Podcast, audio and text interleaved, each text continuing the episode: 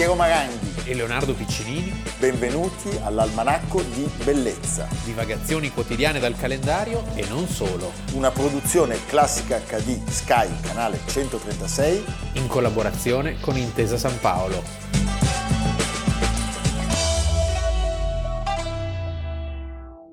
Almanacco di Bellezza, 23 luglio, Leonardo Piccinini. Piero Maranghi. Oh, finalmente Piero, ci rivediamo. Eh? siamo Era un po' che non ci vedevamo. È un po' che non ci vedevate, eh? Eh. Noi siamo sempre qua, iniziamo la puntata di oggi. Una delle storie più tristi e più eh, bestiali del razzismo eh, in anni, in anni che hanno sconvolto l'America per tanti motivi, felici e infelici. Sono anni veramente pieni di dolore per eh, la lotta contro il razzismo, la morte di Malcolm X, la morte di Martin Luther King e appunto il caso di Detroit. 23 luglio 1967 si scatena a Detroit quella che passerà alla storia come la rivolta della dodicesima strada o Detroit Riot.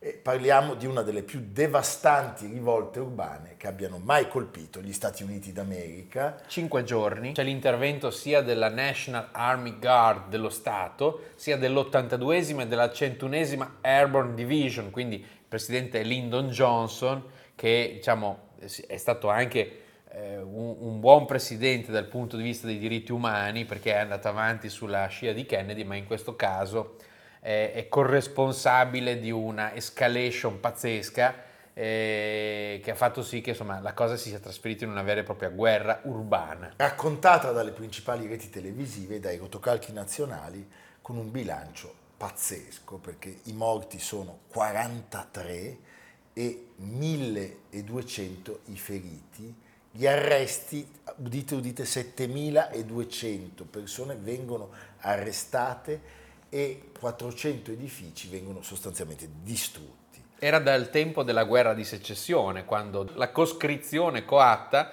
perché a New York generò una grande protesta, i disordini di New York, e sarà superata solo da quelli che ricordiamo ancora, cioè i disordini di, di la rivolta di Los Angeles del 1992. È il culmine di un biennio eh, decisamente caldo negli Stati Uniti, eh, soprattutto appunto sul fronte della lotta alla segregazione razziale, perché l'anno prima, appunto ce l'ha detto Leonardo, cade Malcolm X, chiamato tra l'altro il rosso di Detroit, il Detroit Red, eh, il padre predicatore a sua volta era stato assassinato eh, proprio nel, nel capoluogo del Michigan da membri si pensa del Ku Klux Klan. e l'anno dopo toccherà a Martin Luther King. Quindi è una realtà, eh, quella, quella di Detroit, piagata sin dall'inizio del Novecento da problemi connessi alla, alla segregazione. Questo tutto nasce dal fatto che Detroit, come sapete, è la patria dell'industria automobilistica americana e quindi alla fine della guerra di secessione ex schiavi liberati dicono e mo che famo? Eh, Andiamo dove c'è lavoro. Andiamo dove c'è lavoro e quindi c'è una forte emigrazione verso Detroit, verso il Michigan e è però un'immigrazione che si scontra con i problemi di una città che relega ai margini i nuovi arrivati. Sì, gli afroamericani di fatto vengono relegati ai margini di questa società, quindi nei Negli quartieri slums. Più, più periferici e soprattutto più degradati.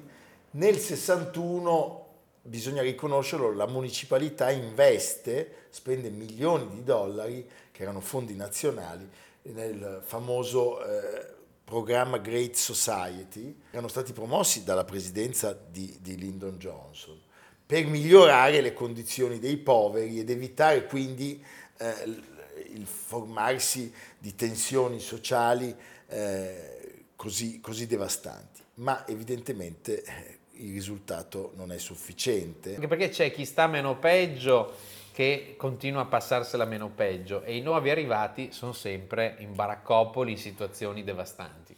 Quindi questo c- caso di frustrazione sociale porta di fatto a una situazione insostenibile cui si deve aggiungere anche la disinvoltura Eh, certo. delle forze dell'ordine. Come Cioè, abbiamo visto anche nel recente caso parigino no, di Nanterre, cioè si tratta di una, una disinvoltura con poi relativo insabbiamento, cioè c'è una connivenza tra le forze di polizia e la gestione del potere. E c'è un tentativo, quello del nuovo sindaco di Detroit, Aaron Kavanagh, che eh, aumenta il reclutamento di agenti afroamericani per evitare che eh, questa condotta delle forze dell'ordine continui a frustrare e soprattutto a infierire sulle fasce più povere della popolazione afroamericana. Ma non basta perché la componente che domina è quella dei razzisti, certo. cioè quindi diciamo di un mondo della conservazione, di bigotti che, che, alimentano il razzismo tra le fila degli agenti. Tant'è che un anno dopo la Commissione per i diritti civili, redatta appunto nel 68, denuncerà un atteggiamento gravemente prevaricatore del corpo di polizia di Detroit. Mamma mia. Cosa accade? La rivolta si scatena nei pressi di un club notturno sulla dodicesima strada che non aveva la licenza per la vendita di alcolici. E non è un caso perché eh, gli after hour erano sin dagli anni 20, quelli del proibizionismo, eh è uno dei centri della vita sociale degli cittadini afroamericani di Detroit. Una volta si chiamavano speakeasy. Cosa succede? Arriva la polizia, intraprende una retata organizzata malissimo ecco. e una volta entrati gli agenti sono convinti di aver... Di fronte un piccolo gruppo di avventori. Invece che cosa c'è quella sera lì?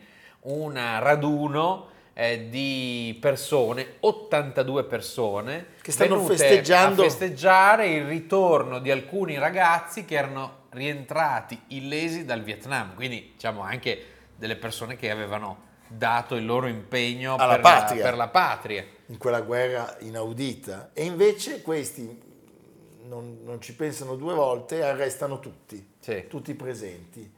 Quando Ma non ce la fanno escono dal locale c'è la rivolta, cioè tutta la folla inizia ad attaccarli e in pochi minuti questa eh, rivolta si diffonde nell'intero vicinato. È una domenica e anche se la Guardia Nazionale viene allertata diciamo, per tempo, ci vogliono delle ore perché arrivino i rinforzi.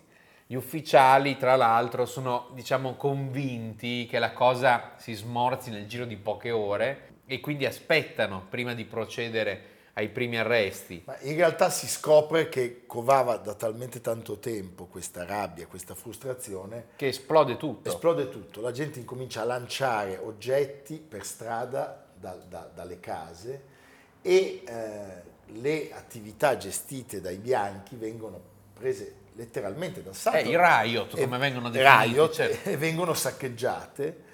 C'è poi il, il primo incendio in un negozio di alimentari e a dispetto dell'iniziale silenzio dei media locali, tutto questo si diffonde negli altri quartieri. Ecco, alla fine della prima giornata il sindaco commenta la situazione è critica ma è piuttosto sotto controllo. In realtà il, già al secondo giorno interviene la Polizia di Stato del Michigan, che non aveva peraltro la giurisdizione per effettuare gli arresti, e come dire, tutto sì. questo scatena un effetto a catena per cui ci sono oltre 200 episodi di violenza. 400 eh, incendi. 400 incendi e i 2000 arresti che vanno a comporre quel numero monstro dei 7000 arrestati. Allora, a un certo punto incomincia a saltare ogni, ogni barriera, cioè si incominciano a saccheggiare e a devastare anche i negozi degli afroamericani. Quindi la situazione è completamente fuori controllo e le azioni della polizia diventano sempre più violente, ci sono sempre più abusi sugli arrestati, le perquisizioni sono indiscriminate. E poi molta gente viene uccisa proprio a sangue freddo. L'episodio più clamoroso avviene all'Algiers Motel, che viene occupato dalla polizia sulla convinzione che sia la base per alcuni cecchini.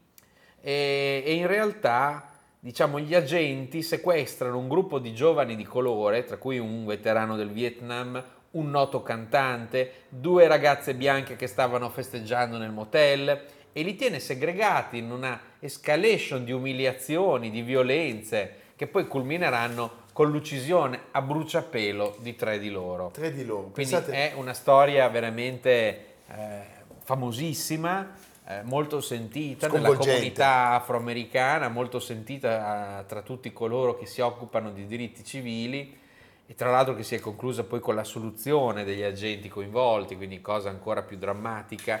Non fanno neanche rapporto, se ne vanno e lasciano il motel.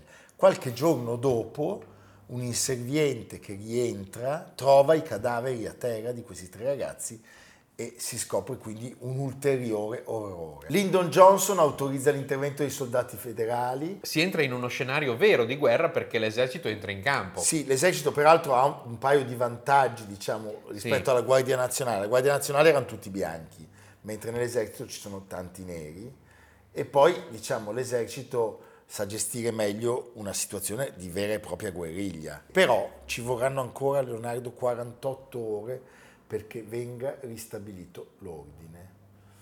Il 29 luglio finalmente sia la Guardia che i federali vengono ritirati e siamo sei giorni dopo l'inizio della rivolta e eh, finalmente il giorno successivo viene domato anche l'ultimo grande incendio.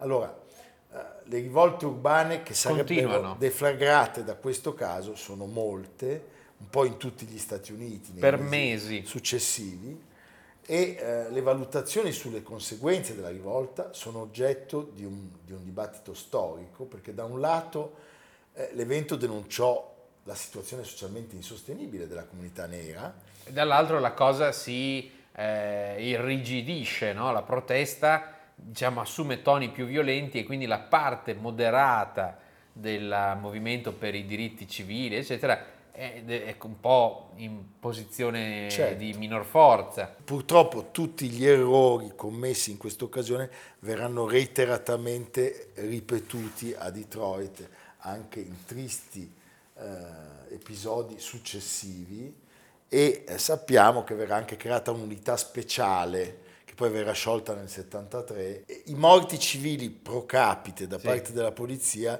vedranno eh, il tristissimo record di Detroit come la città appunto in vetta a questa terribile classifica.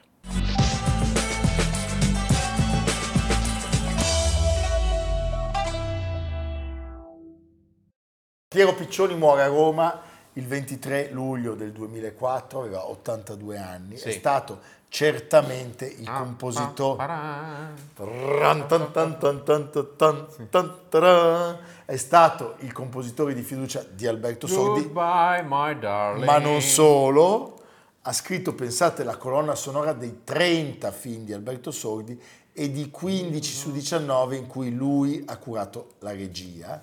Ma non solo perché eh, sì ricordiamo sempre Fumo di Londra, ricordiamo la marcia di Esculapio da cui siamo partiti, del medico della mutua di Zampa e ricordiamo certamente la sigla di Storia di un italiano che era la trasmissione summa eh, televisiva del cinema di Alberto Sordi. Che era stato il tema principale di Finché c'è guerra c'è speranza. Nella sua carriera però ci sono per esempio Francesco Rosi, perché 13 film eh, su 17, tutti più belli, vedono la musica di Piero di Piero Piccioni e poi Steno, Lattuada, Bolognini, il Bell'Antonio, La Notte Brava, Pietrangeli, Corbucci, Zampa appunto, Bertolucci, Petri, Visconti per lo straniero, Lavert Muller, Lizzani, Salce, Comencini. Lo scopone scientifico. Lo scopone scientifico.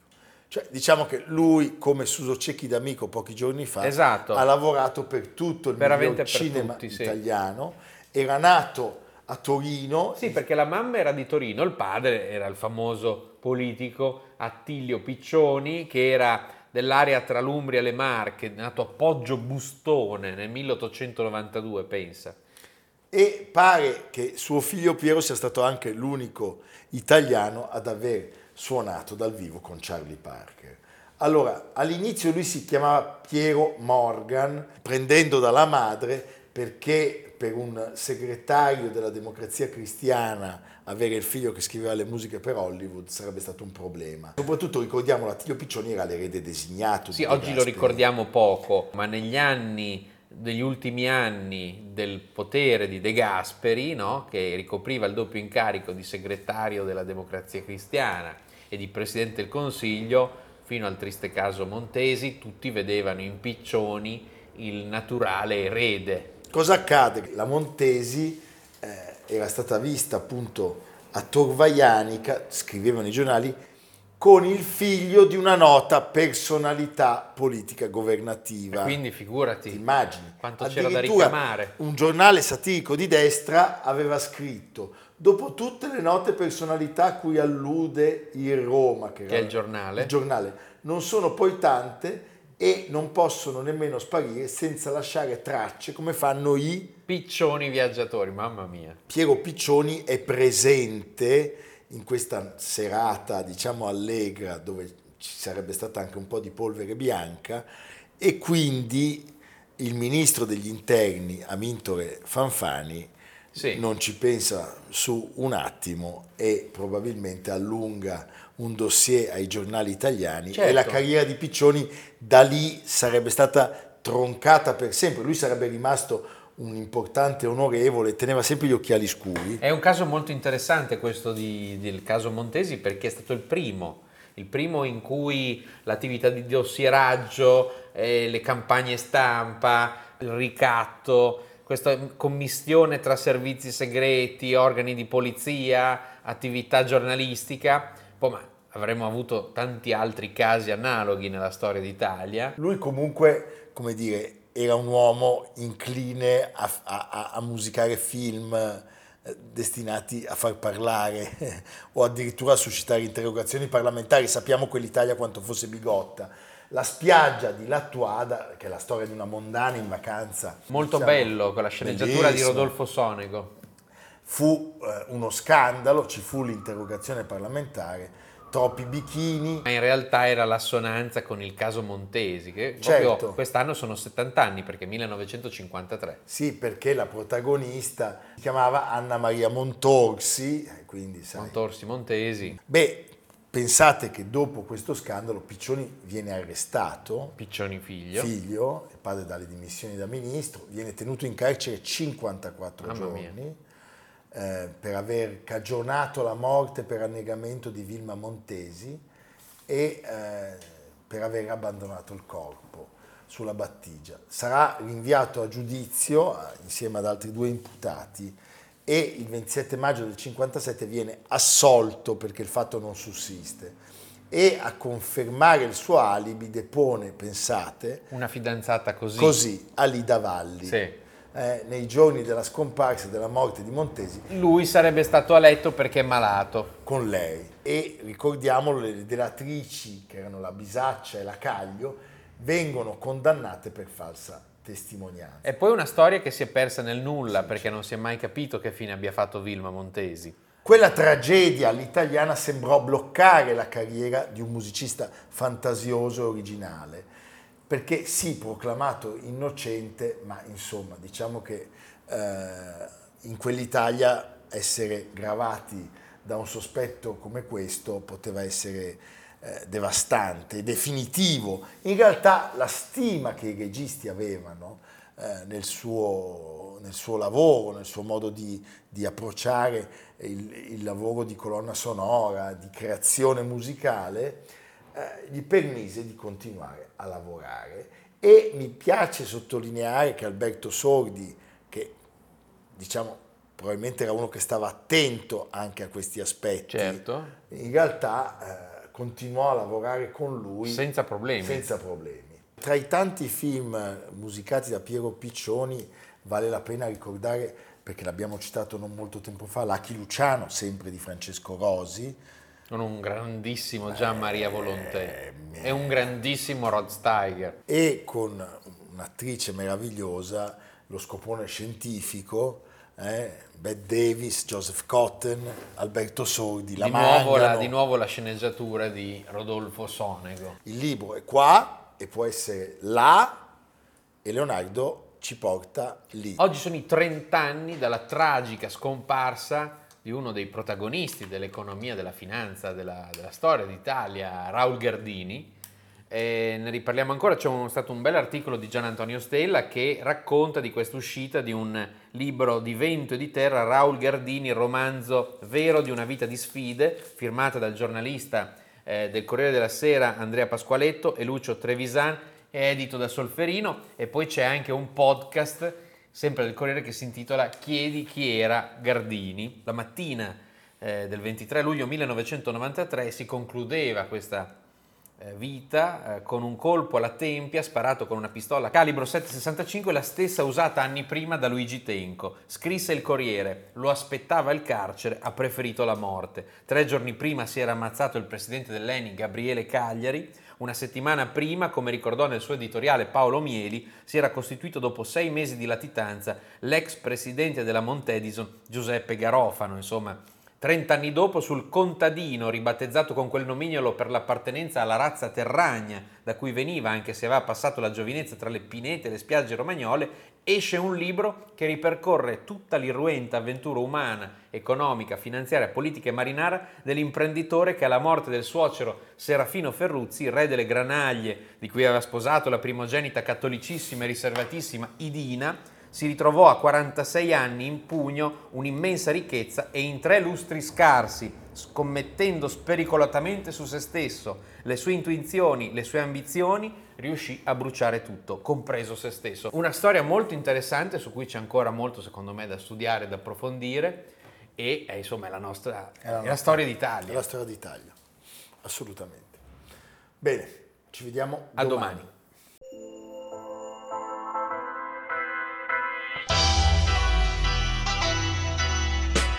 Piero Maranghi e Leonardo Piccinini. Benvenuti all'Almanacco di Bellezza. Divagazioni quotidiane dal calendario e non solo. Una produzione classica HD Sky, canale 136. In collaborazione con Intesa San Paolo.